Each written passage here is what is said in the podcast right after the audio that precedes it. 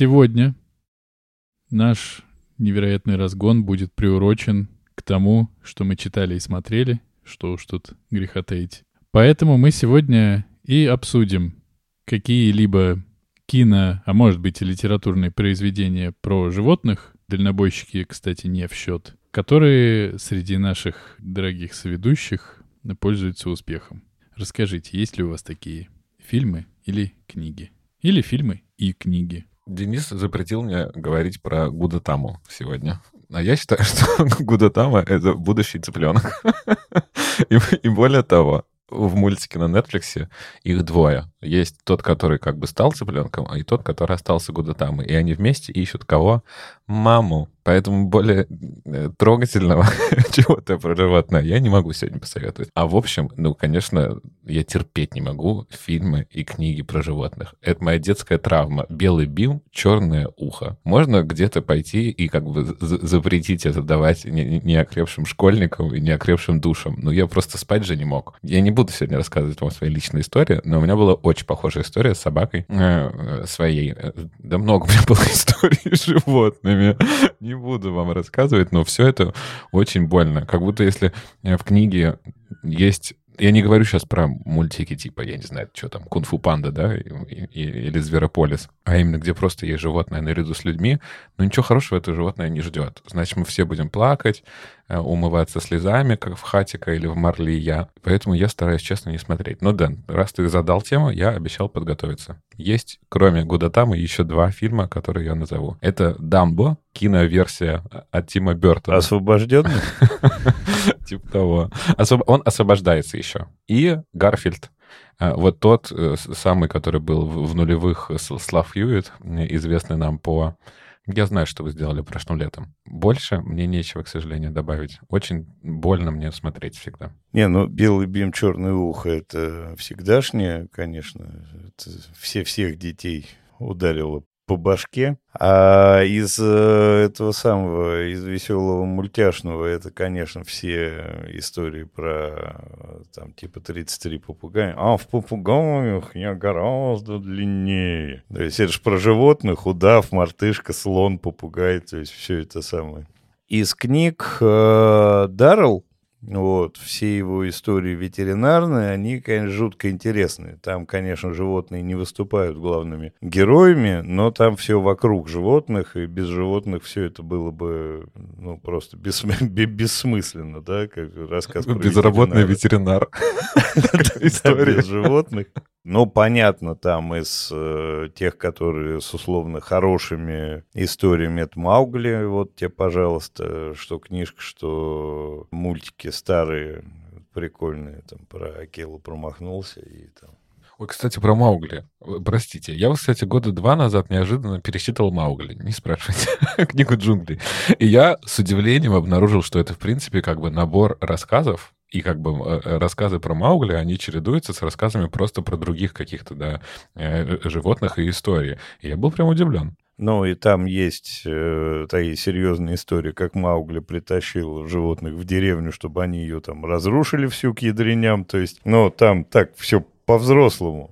В книжке все так. Да-да, про морских котиков, которые мрут там просто как целыми толпами. Чего только там нет. Очень кровавое. Да, да. Дэн, вот такой набор э, историй про животных и вокруг животных тебя удовлетворит, потому что я, честно говоря, забыл подготовиться, я сейчас импровизирую, вспоминаю все, что у меня было, было связано с животными. Нормально, нормально. Ничего, в общем, э, кроме того, что я от вас и ожидал, нормально. Я сам начал думать о том, что же это могут быть за такие фильмы, и, конечно же, там есть Марли и я. Я не знаю, как будто бы, если у тебя застряла какая-то льдинка от э, «Снежной королевы» в глазу, то вот какое-нибудь кино типа «Марли и я» или «Белый бим, черное ухо». Ну, правда, там все льдинки можно вымыть случайно. «Хатика», кстати, я до сих пор не смотрел и не собираюсь. Ну, то есть вообще. Но вот это такие как бы гарантированные вещи, которые точно из тебя вынут в какой-то момент душу. Ну, а если не вынут, значит, души у тебя, получается, и нет. Мне вспомнился К9. Я, ну, прямо обожаю это кино и смотрел его много-много-много-много раз. И это тот случай, когда, ну, по-моему, ну, все же там все кончилось хорошо. Это вселяет надежду на то, что можно вот в фильме про животных и немножко как будто бы всплакнуть и немножко все же порадоваться, что все кончилось удачно для, для самих животных. И еще я вспомнил, конечно, ко мне Мухтар. Если честно, у меня ощущение, что там кончилось все плохо. Вот, может быть, вы помните, как там кончилось? Я помню, там все было, ну вот, типа там Никулин, ко мне Мухтар. А чем кончилось, я не помню. Вы помните? А я, а я не смотрел. Ну вот, для спинов у нас есть уже подготовлены.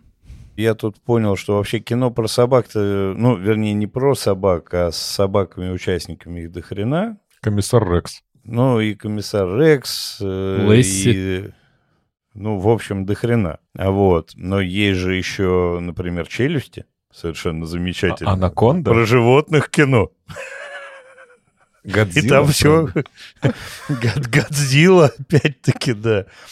Вот, а нам там в чатике э, накидывают всякого. Там нам упомянули каштанку, а про каштанку у меня, к сожалению, мне «Властелин колец» в переводе Гоблина про каштанку все, в общем, на всю жизнь сломал. Там есть трогательная сцена, когда Арагорн э, с Галадриэлью, по-моему, там общается. Вот, она ему говорит, там в переводе Гоблина, «Поцелуй меня, как Ромео и Джульетту». Ты читал Ромео и Джульетту? Говорит, я каштанку читал, хочешь за жопу укушу?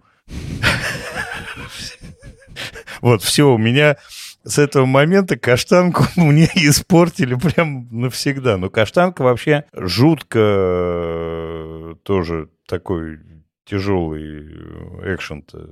Там жалко эту несчастную собачатину. А, Я еще вспомнил, Андрей, ты Муму упоминал тоже.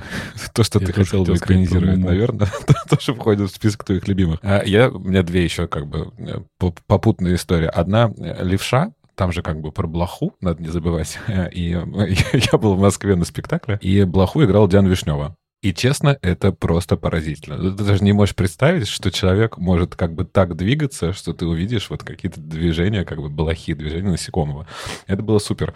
А еще про Хатика. Э, Сегодня какая-то годовщина Хатика, кстати. Вот мы сегодня записываемся, а мне где-то утром встречалась новость. Я- А, У Хатика есть э, э, памятник, он в Токио. Он, кстати, совсем вот такой вот, он маленький, он небольшой прям. На таком постаменте стоит эта собака.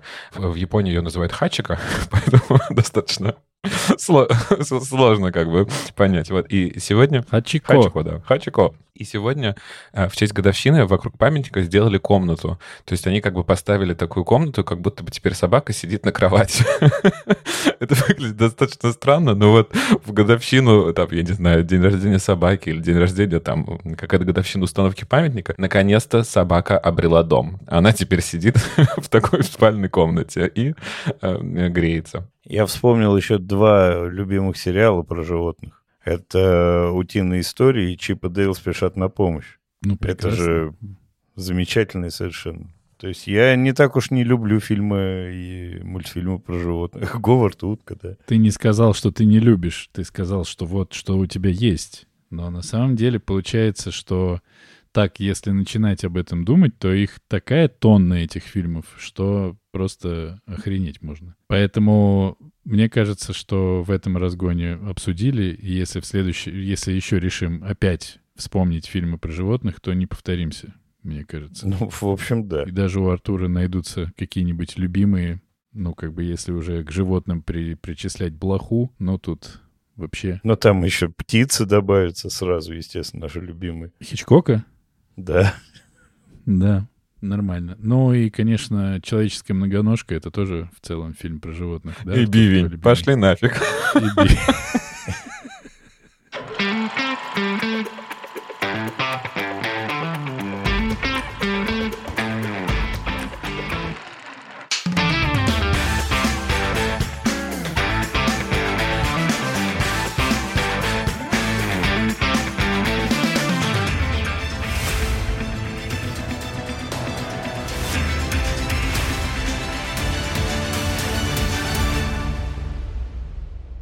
Всем привет! Это подкаст «Экранизировано». Здесь мы обсуждаем книги, которые стали фильмами, и фильмы, которые когда-то были книгами.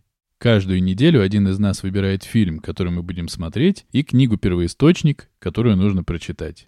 Кино должны посмотреть все, а книгу должен прочесть выбравший. Но могут и остальные. Очень важно, обсуждаем мы все и со всеми спойлерами. Меня зовут Денис, и на случай, если я буду нужен, то я буду там, где был, когда был не нужен. Ауф. Меня зовут Андрей, я иногда уверен в том, что я чуть-чуть не в то время родился. Меня зовут Артур, и, конечно, собак я люблю больше, чем людей. А я, в свою очередь, хочу объяснить, почему я цитатник «Волка» использовал в качестве представления, потому что были проведены мной исследования перед подкастом, и каждому знаку зодиака соответствует свое тотемное животное. Вот знаку зодиака рыбы соответствует тотемное животное волк. Хотите ли вы узнать, э, что соответствует вашим знакам зодиака, дорогие мои? Прям новый разгон какой-то. Ну, конечно, скажи. А ты рыбы? Ты спроси, в каком классе ты учишься, блин? Охренеть. Тебе сколько лет?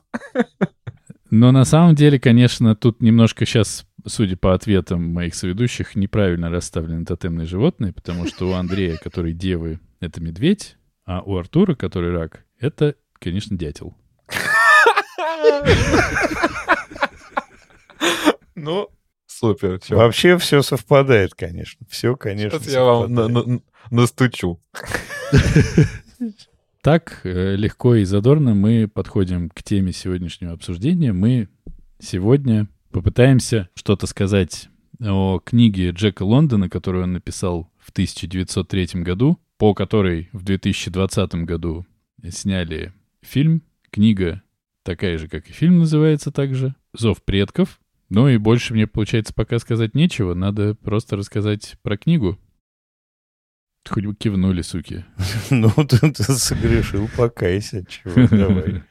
Ну, не я согрешил, Джек Лондон. В центре истории в книжке «Зов предков» у нас собака Бак, который живет в солнечной Калифорнии, и все у него прекрасно, и все у него хорошо. Ходит он там гоголем, моголем, на всех смотрит свысока до того момента, пока его однажды не воруют, чтобы продать дальше, дальше, дальше, дальше, потому что как раз в это время было найдено золото в районе чего там, Аляски, и всем стали очень-очень нужны сильные волосатые собаки, которые могли бы этих старателей, золотоискателей таскать на санках э, к их приискам. И Бака везут через, получается, всю страну, к черту на рога, почти в Россию отвезли, и там у него начинается, как это везде пишут, полное за интересных и захватывающих приключений жизни. А как по мне, ну, у него начинается просто какой-то пи***ц. То есть при первой же встрече, когда его распаковывают из коробки, его тут же бьют палкой. Причем так сильно, чтобы он понял, что, в общем, тот, у кого палка, тот э, палкой и обладает. У Бака начинает меняться психология, его последовательно перепродают, пока не, он не доходит до первого своего такого плюс-минус толкового хозяина, Перо француза, который, ну или канадца, который должен гонять э, по всей Аляске от Юкона до, хрен знает, забыл, Доусона, по-моему. В общем, он гоняет э, с упряжкой собак. Среди этих собак есть всякие разные собаки, в том числе злобный шпиц. Это кличка. Хотя я когда читал, я думал, что там делает в упряжке шпиц. Причем главное, Что он может. Я, я прям пролистывал назад, думаю, какой шпиц, что происходит? Ку- Куда он тащит? Он просто висит такой в упряжке, лапками машет.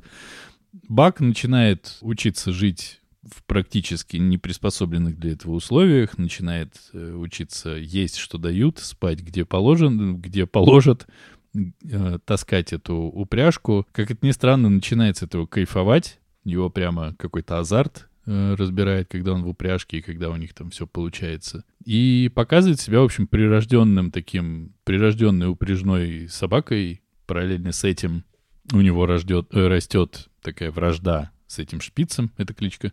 Все это доходит в какой-то момент до того, что у них прямо происходит битва не на жизнь, а на смерть. Я уж совсем подробностей, как кто кого покусывает, э, рассказывать, конечно, не буду. Битва происходит не на жизнь, а на смерть, в которой э, смерть свою находит не Бак, иначе бы книжка на этом и закончилась. Но он побеждает шпица и становится главным в этой упряжке. И упряжка становится невероятно скоростной, успешной, все в восторге до тех пор, пока становится понятно, что перо этому больше ездить не придется. Он продает своих собак за бесценок куда-то, и собаки, вся упряжка оказываются в руках абсолютно ни к чему не приспособленных людей, которые хотят поехать тоже найти золото. Там брат со своей сестрой и муж этой э, сестры. Вот они втроем с этими собаками прутся по весне почти куда-то нахрен, и пока они прутся, становится понятно, что они, во-первых, с собой-то обращаться не умеют, но еще и с собаками в дополнение ко всему. Едут они очень, продвигаются они очень медленно, очень хреново, и все это доходит до того, что они теряют собак, они их сначала перекармливают, потом у них заканчивается еда для собак вообще. Собаки в абсолютно чудовищном состоянии, и все это достигает какого-то пика своего, когда они встречают такое небольшое жилище Джон Торнтона. Джон Джон, да? Пусть будет Джон. Да пусть будет Джон, действительно. Нам какая разница, нас все равно потом поправят, скажут, что не так было и все. Ну, ребят, ну вы чего? Ну, он Джек. Короче, допустим, с Джоном Торнтоном они встречаются, и Джон Торнтон говорит, что, типа, чуваки, не переправляйтесь через речку, потому что вот вы сейчас туда все залезете на речку и потонете. Они говорят, мы ничего не потонем, сюда доехали и дальше доедем. А Бак уже говорит, я никуда больше не поеду, я приехал, я все. Один из э, этих э, типов, которые его, ну, которые ту упряжку управляют, начинает его избивать э, палкой, со всех сил, и Торнтон к нему подходит и говорит, «Еще раз ты тронешь эту собаку, я тебя убью». Ну, тот говорит, нет, блин, моя собака, что хочу, то и врачу. Ну, Торнтон забирает Бака, и упряжка, оставшаяся, двигается в речку, ну, собственно, где и успешно тонет практически сразу, к всеобщему удовольствию в целом. А Бак находит своего вот настоящего друга, настоящего хозяина, начинает его невероятно любить. И вот тут-то у них наконец-то начинаются хоть какие-то увлекательные приключения, потому что к Торнтону возвращаются друзья его, которые оставляли его в этом месте когда он повредил ногу. И вот они, три человека и собака, начинают искать некую легендарную заброшенную хижину, которую кто-то там построил, в каком-то невероятно совершенно богатом золотом месте. А параллельно с этим Бак начинает чувствовать Call of the Wild, слышать э, вой волков. Да, я, я ради такого бы не пошел никуда, если честно. И становится вполне себе, на самом деле, примерским псом потому что он, э, по-моему, рамсит с медведем, он дружит с волками. В какой-то момент он зачем-то, ну, как зачем-то, он же зов предков услышал, он докапывается до бизона и совершенно... Нет, до бизона... До оленя, до лося, о, до лося. Находит лося, вожака лосевой стаи, стаи и просто доводит его до какого-то иступления, лось погибает. Ну и, в общем, Бак собой становится невероятно доволен, все у него совершенно прекрасно. Ну, и в нем начинается борьба между его любовью к Торнтону и к его порывам вернуться как бы к своим предкам, вот к этим самым балкам. Но тут э, счастливый случай подворачивается, всю экспедицию встречают индейцы, всех убивают, и Бак последний раз соприкасается с людьми, убивает, собственно, индейцев, молниеносно всех, и такой, ну, в общем, мне тут по большому счету делать больше нечего, я в лес. И в лес, где в лес, там, собственно, и вылез. Становится он среди волков своим типом, и все у него, в общем-то, хорошо. Такая получилась у Джека Лондона история. Ну, у Джека Лондона прикольно, что все его истории про север, в них есть там набор знакомых персонажей, вот эти вот совершенно необученные уроды, что в «Смог белью» и «Малыш» э, в сборнике рассказов есть такие, такая парочка, которым «Смог» и «Малыш» попадают в услужение, они тоже такие, они на Аляску хотят, но считают, что их туда донесут на руках, и, в общем, все ковровой дорогой будет вымощено, и там будет куча всяких побед. Такие персонажи у него прям сквозняком проходят. Ну и его, это самая основная история, что север для сильных людей, животных, не вообще для другой породы. И другую породу выковывала э, северная вся эта история. И он, по моим ощущениям, по моему представлению, он очень ими восхищался, конечно, людьми, которые покоряли, покоряли этот север, которые искали это золото. Потому что там таких вот он прям про мужество, про такую крутость. А с собакой, конечно, да, это э, такая вот первая часть, она по-серьезному такая обидная, что жил-жил пес, вот, которого все уважали, Жил-был пес, любили. кстати. Да, жил-был пес, кстати, да. Все уважали, любили, и тут его, значит, один из работников двора просто предает, вот, засовывает в адские совершенно условия, его продает, а пес боец, пес с чувством собственного достоинства и вообще, и уважающий себя, то есть не размазня нифига, а такой прям то самое, а с ним такое делают. Ну, было жалко. Но было понятно, что если еще там две трети этого текста впереди, то, наверное, вряд ли на этом все закончится, вряд ли его убьют в клетке, наверное, куда-то доберется. Он такой ровный, прикольный рассказ, повесть, не знаю, что это такое. Повесть, наверное. Роман, да, Роман. конечно. Ну, Сейчас бы вот опять обсудить, что это, роман, повесть или рассказ, сука. Может быть, ну, новелла? Приключенческий роман, написано в Википедии. А мы, кроме Википедии, материалами никакими не пользуемся, поэтому все, что там написано, это и есть правда. Ока. Мой первый, конечно, основной вопрос, Дэну. За за что, по что, для чего ты вот это нам выбрал? Ну, как бы ты априори понимаешь, что будешь захлебываться слезами там в, в- разной степени объемности в зависимости от твоей чувствительности. Но, в общем, ты как бы сразу понимаешь, что ничего хорошего, конечно, тут никого не ждет. И я вот так вот, знаете, э, читал ее, э, максимально вытягивая руки, ну так, издалека, чтобы, если что, успеть ее выкинуть. Да-да, типа, ну так, вроде там, ну-ка гляну, что на следующей странице. И, если что, читать не буду. Э, Мой, конечно, любимый герой — это Мопс Туц. Во-первых, что за прекрасное имя? Я теперь могу своего мопса тоже звать Туц. Ты Туц или не Туц? Считаю самый нераскрытый герой. Требую продолжения. А он такой, я Гарольд. Ты охренел, что ли? Мешок с костями, блин. Такой, теперь ты будешь тут. Тут, да. Вот, требую, конечно, про него какую-то отдельную историю, рассказать нам, как у него там дома у судьи, все ли у него хорошо. В общем, конечно, это очень такая э, болезненная, но при этом, ну, и достаточно жизнеутверждающая, как бы, да, проза. Как бы и Андрей вот рассказал про отношение автора, да, к- ко всем этим жителям Севера. Ну и, в принципе, по сути-то, как бы, собака-то достаточно рада э, к тому, что, как бы, она вот оказалась в таких вот по, по итогу э, условиях, да, все через боль, мучение, э, переламывание и характера, как бы, и, и тела, но при этом, как бы, собака как будто бы рада, живет на свежем воздухе, э, бегает, прыгает, делает, что хочет, и выглядела она лучше всего, и никогда не позволяла до себя так себе, никогда себя так не чувствовала, как она э, не чувствовала себя как раз в самом конце с, торт с Джоном. Как его зовут? мой Джон? С Джоном, да, будем так его называть? Допустим.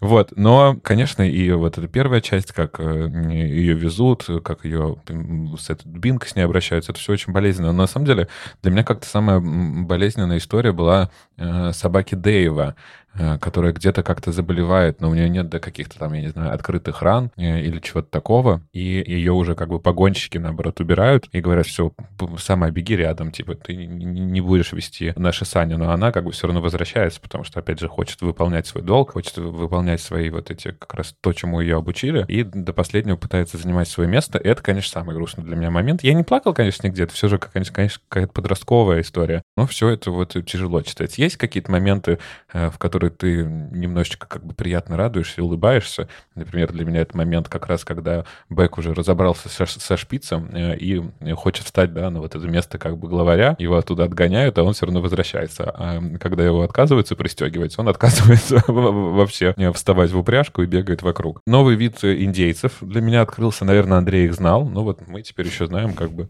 э, ихитов, э, это индейцы как раз, которые э, населяли или населяют, наверное, Аляску, Канаду. Вот еще один э, вид. Хорошо, что мало. Вот, наверное, 110 страниц — это максимальная дозировка произведений про, э, с участием животных. Но на самом деле мне, конечно, очень странно. Я вот сейчас слушаю Артура, и я понимаю, что для меня здесь переживательных каких-то моментов, как в том же самом Белом Биме черное ухо, не было вообще ни одного. То есть я их здесь воспринимал условно как людей в чем-то. И, ну, вот есть такие жизни, они вот так вот их прожили. Вот такая вот у них э, просуществовала вся их история. И для меня это, конечно, не про трагедию. Для меня это про хороший финал. Да, по дороге умерло какое-то количество всех, хороших и нехороших. Ну, как-то так оно и происходит. Так и я говорю, что для меня это жизнеутверждающая история, потому что по факту это собаке как бы хорошо, и она наоборот там, где она может как бы раскрыть свой потенциал на природе, вопросов как бы нет. Но все равно вот какие-то моменты, конечно, они были грустные. А, а как эти придурочные, как раз вот эти тройка с ними управлялась, выжили бы эти собаки? Ну, наверняка бы выжили, если бы они достались к кому-то как бы нормальному. И ну, у меня есть, на самом деле, еще как бы одна претензия э, к книге. Это вот эти вот рассуждения о том, что Бэк сидит и видит вспоминает силуэты каких-то вот, э, э, как их назвать, я не знаю, э, доисторических людей каких-то горбатых, волосатых. Это что такое вообще? Это что за рассуждения такие? Ну, как бы, ну что она может вспоминать? А почему их не может быть? Ну, вот э, чем они тебя так нервируют? То есть, если человек, у него какая-то мистическая история проскочила, это нормально, а у собаки ненормально. Ну, вот такая история, зов предков, поэтому он и зов предков. Э, абсолютно. Но то, что зов предков, и что он как бы с, с волками стал, и что он нам воет, и теперь сам себя обеспечивает, и только как бы охотится на дичь. Вопросов никаких нет. Все в нем, вот эти инстинкты древние проснулись. Но то, что он сидит и вспоминает, как он также сидел у костра с каким-то доисторическим неандертальцем, ну, блин, ну, здрасте. Это какой-то уже немножко, мне кажется, совсем в какую-то сторону другую ушли. Ну, то есть то, что мы вообще всю дорогу читаем про мысли собаки, которая вот это жила, и про мысли других собак, это нормально. Но то, что эти мысли могут быть чуть Конечно. более фантазийными, это ненормально. Так не, нельзя. Нужно именно, автору именно. поставить на вид. Именно. Я, слушай, а я, почему? Я, тебе, я, я, говорю, я тебе говорю свое мнение. Я думаю, что, наверное, автор может представить, что вот сейчас Бэк смотрит на этого человека, он ему нравится, он испытывает холод, он хочет пописать, он ненавидит вот эту собаку, он хочет занять ее место. Это какие-то, как бы, ну, какие-то базовые штуки. А, и что в нем просыпаются какие-то его как раз вот эта э, генетическая память, как нам подсказывает, какие-то инстинкты. Но то, что он сидит и вспоминает какого-то неандертальца, да еще с волосами на спине, ну, это как бы скорее автор как бы нам дает какую-то э, э, историческую справку, которую он знает. Ну и что? Я просто пытаюсь понять, а почему это тебя так э, Я не могу поверить в то, что собака вспоминает доисторического какого-то персонажа у костра. Вот это и будет записано в описании нашего эпизода. Артур не может поверить, что собака может кого-то вспоминать доисторического. Да, ну а тебе-то как? Мне понравилось то, что через глаза собаки получилась история, когда мы смотрим на людей без, э, почти безоценочно, как это, не, наверное, не странно. То есть все, кто есть, все вот как бы такие, какие они есть. И это очень прикольно, потому что вот, вот именно смена вот этой перспективы то есть, когда смотрит на все собака, если бы это, ну, наверное, это можно было бы усилить, то есть, чтобы это был такой, там в начале такое было, такой взгляд марсианина, когда он не понимает каких-то вещей, с которыми сталкивается, и как он к ним приспосабливается, это, ну, это офигенно. По поводу того, что он вспоминает доисторические времена меня это абсолютно не триггерило. Ну, как бы вспоминает и вспоминает. Хоть даже будущее он будет смотреть и, и все что угодно. Это настолько в конве истории, что, ну, просто не выкинешь. И мне очень еще понравилось, видимо, опять же, из-за этой перспективы, что здесь, ну, типа, все очень четко, где хороший, где плохой. Ну, плохие, они не, не столько плохие, потому что они что-то плохое задумали, а сколько вот действительно нелепые какие-то э, ублюдские, неумелые идиоты. Ну, а если хорошие, то даже если плетью отхлестал своих собак, но он все равно хороший. Как-то здесь краски, как вот, вот здесь хорошие, здесь плохие, здесь хорошие. Ну, а Торнтон самый лучший, потому что вот он с Баком как-то добрее всех обходится. Ну и вообще интересно смотреть на то, как тогда все было, потому что как будто бы Джек Лондон сам занимался, как он был, это называется, если я правильно называю слово, хоб, это человек, который гоняет э, по, по штатам, и в том числе он был на Аляске, периодически подкидывается на всякие работы. То есть это такой разнорабочий, который почти уже бомж, но не бомж, потому что он работает. Ну, как бы очевидно писал о том, о чем он знает. И это клево. Это, ну, вот клево так из безопасной обстановки, когда тебе тепло, у тебя сухие штанишки и ботиночки, и никуда ты не упадешь ни в какую воду, нигде ты с паводком не уплывешь. Клево видеть вот эту жизнь со стороны. Ну, блин, это как будто бы все, все, все относится к почти любому произведению Джека Лондона. Здесь исключений нет. Но и про животных было интересно, потому что у меня была память, как бы, предков, видимо. Зов. Как будто бы я уже... Чит... Ты, ты вспомнил свою доисторическую саблезубую собаку, которая у тебя была? Да, сутулую. Я как будто бы чит читал, может, может быть, я уже читал «Зов предков», да, наверное, я читал «Зов предков». Но вот эта сцена, когда он дерется со шпицем, несмотря на то, что я, в общем, понимал, что он должен победить, она такая прямо там саспенс. Что будет? Как оно будет? Так что в целом, наверное, я получил удовольствие от этой книжки. Повести, как нам подсказали в чате, в другой Википедии посмотрели и говорят... Повести, повести, да. Ты себе поменяй себе Википедию. Купи себе другую. У Дэна не, незаконная версия. Пиратская. Мы же еще не рассказали, что с Торнтоном он же стал вообще легендарной собакой. Там было три случая, когда там на Торнтона напали, он его спас в баре. И он вообще ему выиграл там кучу денег, потому что там отдельный большой красивый эпизод, как он Бак э, наспор дернул сани с грузом муки в тысячу, что там, фунтов, примерших к земле, и он их дернул, протащил 100 чего-то, это Ярд. ярдов, да, фунты, ярды. И это говорит о том, что это такая была выдающаяся псина, такой собок-собок, такой мощный, крутой, ну, как и все на севере, такой все мощное, такой крутой. Такой.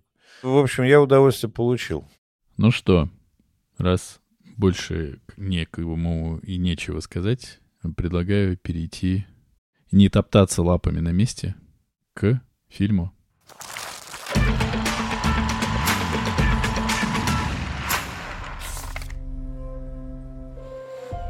The Yukon is a dangerous place.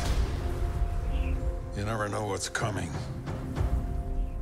I came up here because I didn't want to be around anyone. And then I met Buck. He was a dog Like no other. He'd been spoiled. Out! Come on, Buck. And he'd suffered. Come on. But he could not be broken. В 2020 году режиссер Крис Сандерс снял фильм «Зов предков» и подумал, кого же он выберет на роль Джона Торнтона. Его выбор пал на маскота нашего подкаста, на самого Харрисона Форда. История про собаку.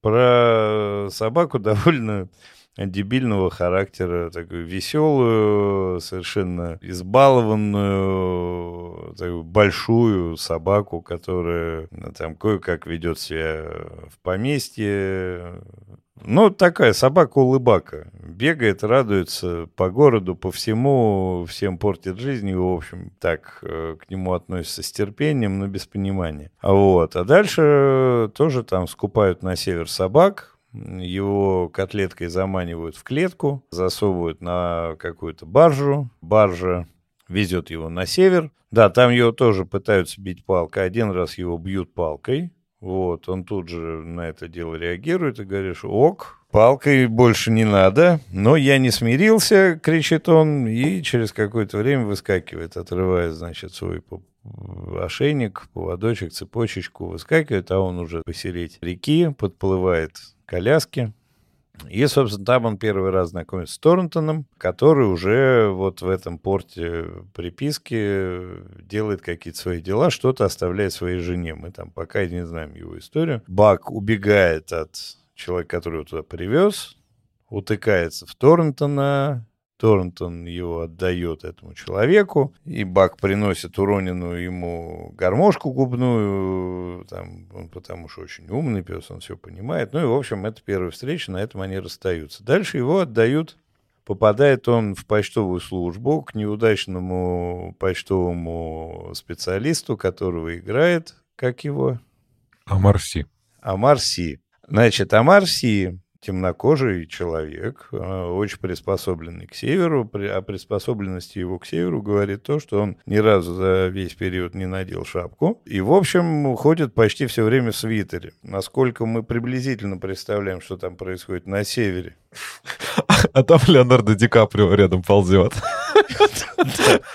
Насколько мы... Плывет в реке. Такой, нормально, погода, что ты? представляем эту историю, зима там была, ну, до 50-60 градусов минуса, но это э, не страшно для Амара Си, потому что он очень мужественный почтовый специалист почтовый агент. И дальше там совершенно по этому самому, проходя через какие-то дебильные мультяшные сложности, Бак привыкает ходить в упряжке. Там... Ну ты совсем уже совесть теряешь. Ты хоть подожди, перескажи фильм, а потом свое мнение высказывай. Что за прикол? Я, я, я пересказываю, но он прав, правда компьютер, но он залетает в эти самые, когда его в первый раз включают в упряжку, на него наезжают сани, он наезжает на сани, падает под сани ну, неважно, ладно. А, значит, он учится там жить, там есть шпиц. Со шпицем у них в какой-то момент случается история, вся вот эта. А все время мерещится черный волк, который там появляется то справа, то слева, и говорит ему, соберись, тряпка, и насувай всем по щам. И вроде бы шпиц его практически, значит, размотал, и Бак на последнем издыхании. Тут появляется у него там перед взором этот черный волк, Небак встает. И волк говорит, волк не лев, волк прав. Продолжай. Вот, в общем, Бак э, кусает шпиц, и шпиц уходит в туман. Больше не возвращается к повозке. Дальше Бак э, становится вожаком стада. И они попадают опять-таки, в ситуацию, когда нужно почту закрыть, собак продать, собак продают, появляется вот эта группа в полосатых купальниках, которая, значит, не приспособленная и с граммофоном, патефоном на санях двигается в сторону Доусона, купив всех вот этих собак и пытаясь их всячески бить и принижать. Да, параллельно там еще в процессе почтовой перевозки Бак еще раз встречается с Торнтоном. Торнтон отсылает письмо жене, у них умер сын и так далее, и он бежит, и вроде почта уже ушла, но Бак останавливает всю повозку, говорит, так, стопы, сейчас э, Торнтон отдаст письмо, и мы поскочим дальше. Торнтон отдает, они скочат дальше. Дальше у Торнтона он видит, что, значит, эти плохие людишки купили, он не выдерживает, идет за ними, приходит к моменту, когда начинают бить Бака, говорит, так, Бака не бить, ну вот, ему говорят, ах ты, тудем-сюдем, и, в общем... Трах-тарарах. Трах-тарарах, да. Он забирает Бака, повозка уезжает, и, как мы выясняем потом, большая часть собак и людей умирает.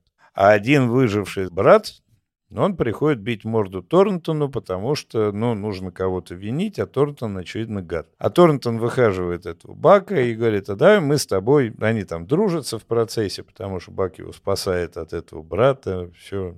И решают пойти в путешествие, потому что сын Торнтона и он же Харрисон Форд, он хотел в путешествие в черт знает куда, туда, где карта заканчивается. Они туда идут. В это путешествие находят случайно хижину рыбака, вот эту находят случайно полную золото реку. Дальше там э, все у Бака там появляется возлюбленная белая волчица, Медведя он не сжирает, лося он не обижает, рыбу он ловит, ведет себя в целом, ну, зайцев, э, зайцев их как арабов в милом друге, как по, по цене песка, их никто не считает. А, в общем, он такой очень миролюбивый волкопес, и он никого почти не убивает. И их на этом замечательном месте находит вот этот брат, нападает на Торнтона в ночь, когда Торнтон уже решил оставить Бака одного и уйти, а, выстреливает ему в пузико, вот, тут прибегает Бак. Пузика. Закидывает,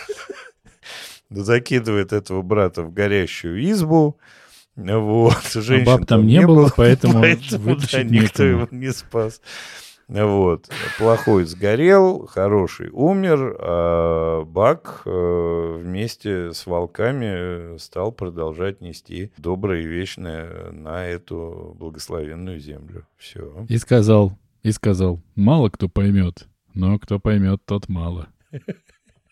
Ну что ж, я не знал о существовании этого фильма. Я не смотрел трейлер. Я не видел, как э, выглядит даже как бы афиша этого фильма. И вот, начитавшись и практически проплакав на, над повестью, сажусь я смотреть этот фильм. И вижу очень страшную компьютерную собаку, которая нарисована как вот, не знаю, Скуби-Ду, помните? Вот был вот Сара Мишель Гелар. Да сам ты компьютерная собака страшная, понял? компьютерная, отвра...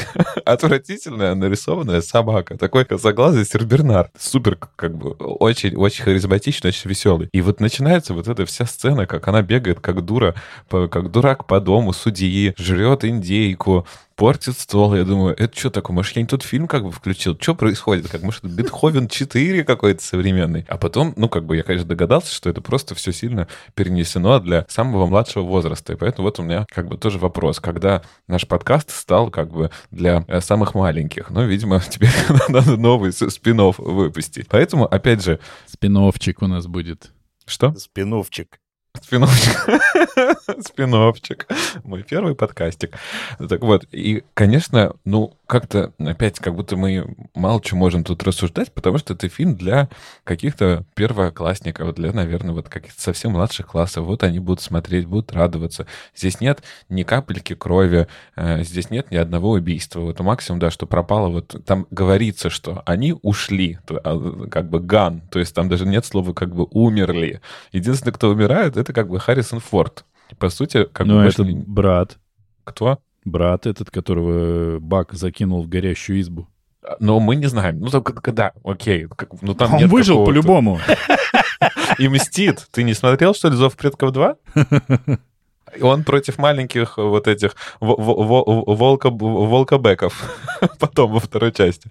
То есть все равно, ты понимаешь, здесь нет э, как бы момента вот этой смерти, момента убийства. И Харрисон Форд, наверное, встал и пошел дальше. И, типа, мы не аудитория, мне очень не понравилось. Ну, тоже не понравилось. Ну, как бы ты, я лучше что-нибудь другое поделал в это время. Ну, вот не могу не смотреть фильмы по нашим как бы правилам. Но у меня все равно как бы, я не могу понять, а вот что, какой вывод мы-то должны сделать? Ну, вот типа из повести это как бы понятно, ты можешь как бы и про людей, и про память, и про вообще про... про... А здесь-то что? Что вообще происходит? Ну, то есть какая-то такая вот сумятица. Как бы самые яркие герои, вот эти вот они вредные. И как бы, ну, вот, наверное, вот из, из, этого можно сделать какую-то мораль. А в остальном дальше что? Должен быть старым, и если ты найдешь золото, и как бы уже совсем повернулся мозгом, э, выбрасывая золото обратно в реку, то есть какая тут как бы мораль? Ну, типа, что, типа, мораль, как, как сказать, мысль понятная, что не надо как бы хапать больше, чем ты сможешь потратить за свою жизнь. Ну, в общем, это выглядит все так как-то без зуба, неинтересно, ну, прям совсем для каких-то маленьких зрителей. Поэтому я,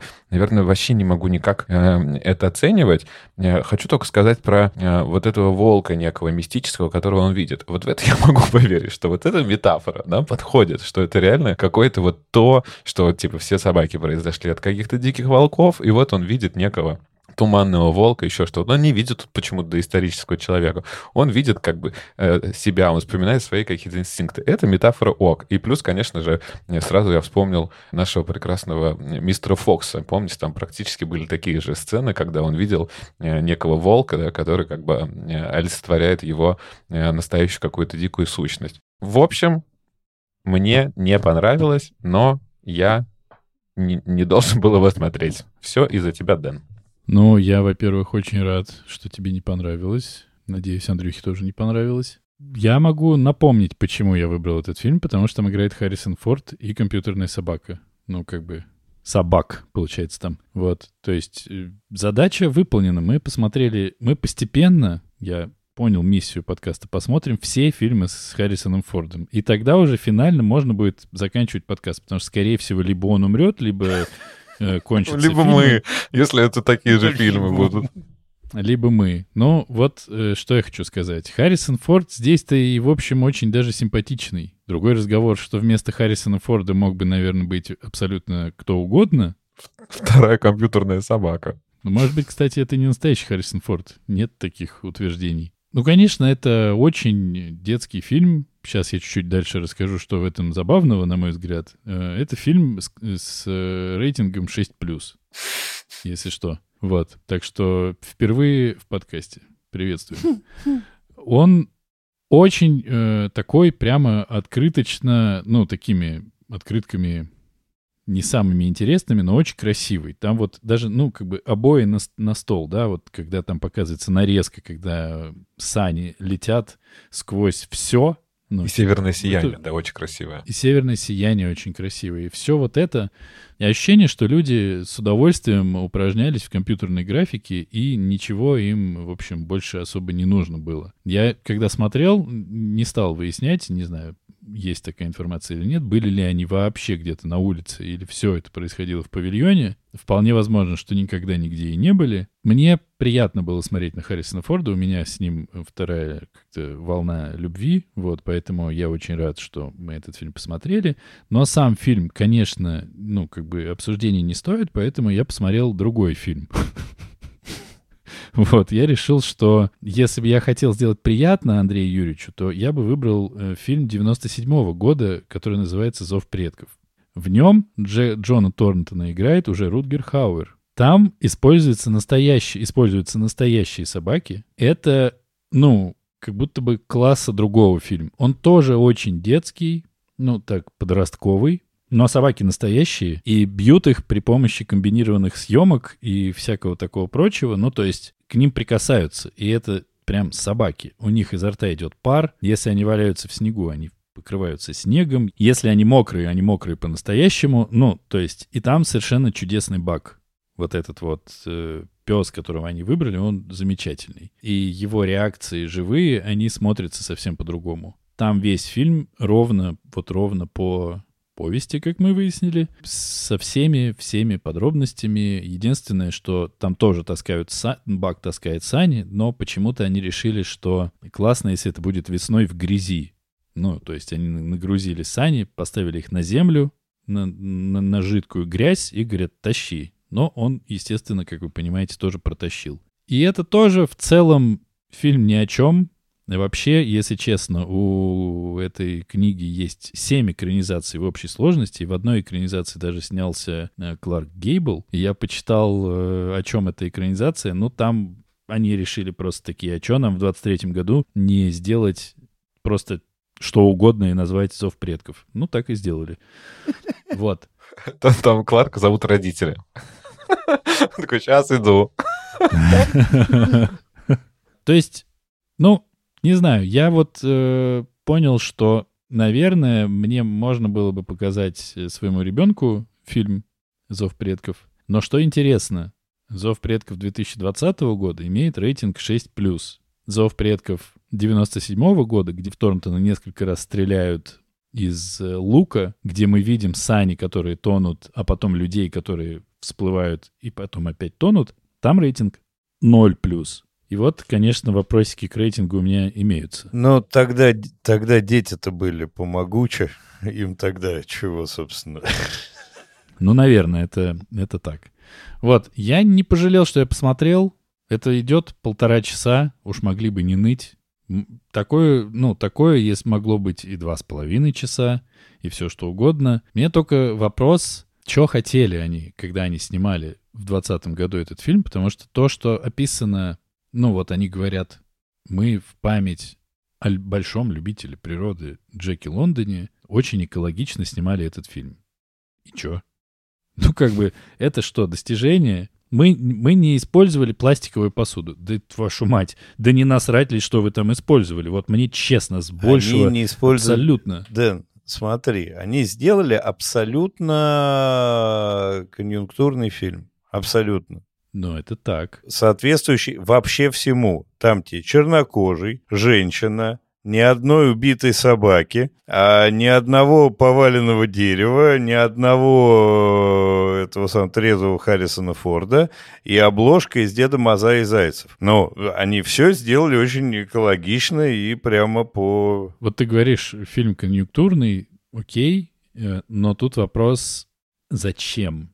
Ну, то есть, зачем показывать Амара Си, который говорит, я верю в Бака, он такой классный, ох, сейчас, и такой, и на французском поехал, короче. Это зачем? В чем прикол? Для чего выбран этот сеттинг? Потому что, например, когда мы смотрели Бетховена, да, мы видели настоящую собаку. В смысле, ну, это не выдуманные обстоятельства. Это собака в городе. А здесь, несмотря на то, что есть первооснова, Лондон ее написал, это выглядит как абсолютно надуманная история, которой не могло быть. Ну вот это вот очень Но именно странно. поэтому Артур и говорит, что это полтора часа вы, выкинутых из жизни, потому что фильм не имеет э, под собой ничего. И я, собственно, когда читал книгу и собирался смотреть фильм, я этого и боялся, что будет слащавая история, что, ну, точно, если я, люди используют Харрисона Форда, они его не могут использовать в самом конце, последние там 20 минут фильма, они его будут использовать с самого начала, значит, историю перепишут. Вот. Я этого ждал, собственно, они так и сделали. Они засунули Харрисона Форда. Харрисон Форд не посрамил, он ровно такой, как всегда. Вот. Ничего. Это вот он такой, очень похож всегда. на Хана Соло в этом фильме. На Хана Соло он похож больше всего, потому Не что он похож. боль- более обросший здесь. Вот. Еще похож на деда Мазая, а еще они умудрились в фильме, который и так весь из допущений состоит, допустить какое-то количество совершенно убогих ляпов. Ну, например, один, который вот я просто помню сейчас на вскидку, вот они едут, плывут как говно на этом, значит, на этой лодке странной. И вот у них до порогов есть рюкзак за спиной Харрисона Форда. После порогов рюкзака нету, а когда они высадились на землю, рюкзак уже на Харрисоне Форде, они идут дальше. Совершенно нормально. А какое твое дело? Ты что лезешь? Че ты чужие рюкзаки считаешь? Ну, come on. Ну, Сами пороги — это тоже чудо. Просто такие, ух, блин! Слушайте, ну, И- как будто вот таких вот у меня тоже, как, как сказать, претензий может быть миллион. Но это фильм для детей. Как будто вообще они тут, ну, нельзя их даже предъявлять. а что, лю- что э, люди, дети должны из этого вынести? Ну, Я вот это, это основная это- история. это Да. полностью согласен, я его задаю. А еще у меня вопрос про Харрисона Форда. Он письма кому слал? Мертвому сыну? Все это время. Что вот это за загадка? Нет, жене. Жене. Он же разошелся с женой. Он же все рассказывает Баку. Ты что, ты, не- ты даже как Бак не понял, что, ну, типа... На какой скорости ты смотрел-то? Нет, я не понял. Мне казалось, что он письма сыну пишет, а потом в конце выясняет, что он умер. Он пишет все жене. Нет, а потом в конце он выясняет, что его сын — это Бак. Ну, Вот хоть бы вот это бы было тут. Нет, его сын должен был быть тот брат того урода, который пришел и его убил. И узнал, что он убил папу, и, так, и его Бак убил, закинув в хижину, и умирает отец и сын, вот, и Бак э, выгрызает из них сердце и уходит в лес. А Оракул в это время что, в шапке снеговика делает? Аракует. Ладно, мне кажется, что все по существу. Ни секунды не пожалел о своем выборе. Люблю такое. Надо для спинов что-нибудь вам подобрать так, чтобы вы сидели и плевались. Люблю. А можно, видимо, переходить и к рекомендациям.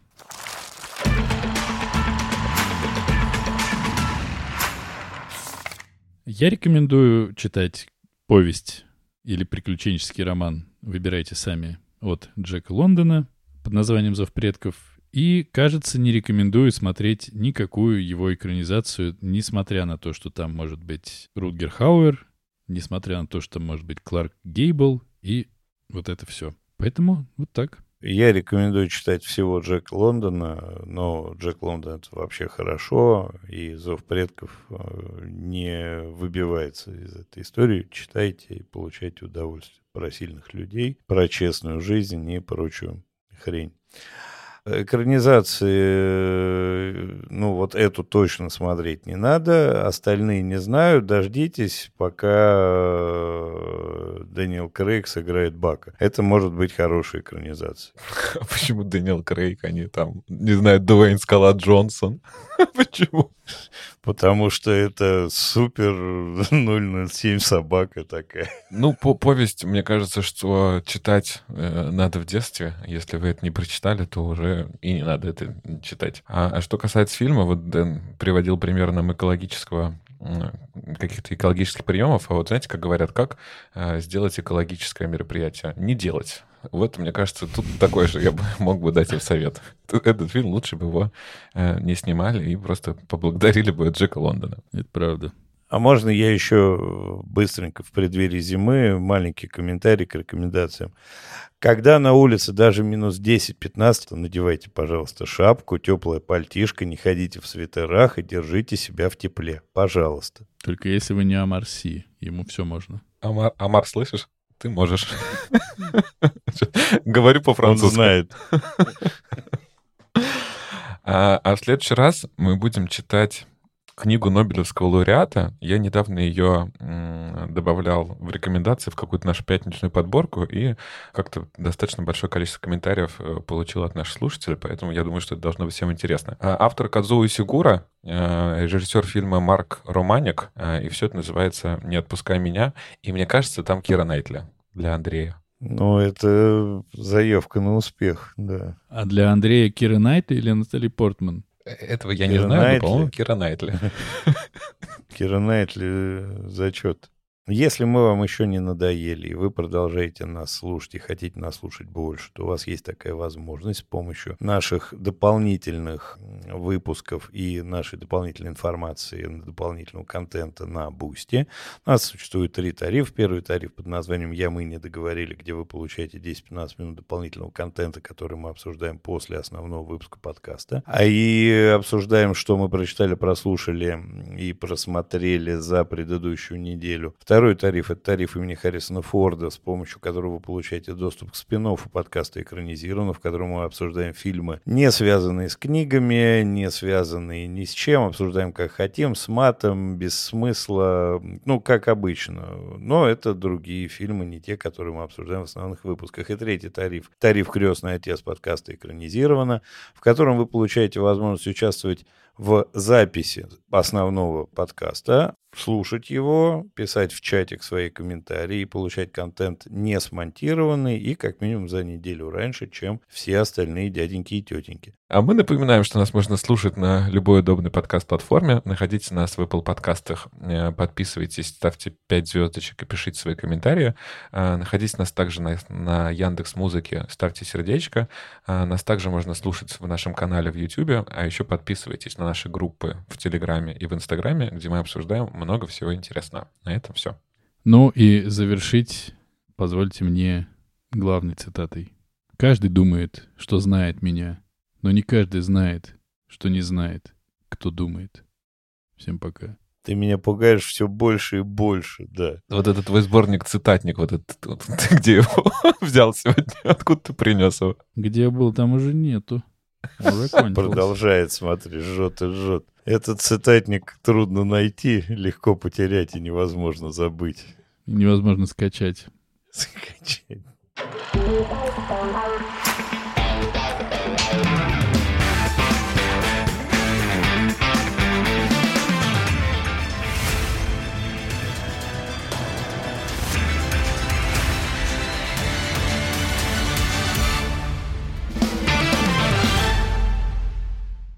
Значит, фильм называется также «Зов предков». И Зов рассказывает... Предков? Да. Зов. Хорошо. Хорошо, что не сказал «Вечный зов». Там начал бы рассказывать про что-то другое, да. Вечный зоб. Андрей, а ты читаешь или говоришь на память? По памяти? Я каждый раз импровизирую. Нет, ну я, там есть как бы устойчивая фраза, есть, да. Э, как бы добавление, просто все, на, все на память. А, Дэн продолжает меня э, заставлять каждый раз на память, по памяти тоже воспроизводить фразу. Поэтому я постараюсь, как будто я уже ее выучил. А мы напоминаем, что нас можно слушать на любой удобной подкаст-платформе. Находите нас на Яндекс. Не могу, забыл. А нет, не выучил. А нет, не выучил, а у меня не записано. Садись, два.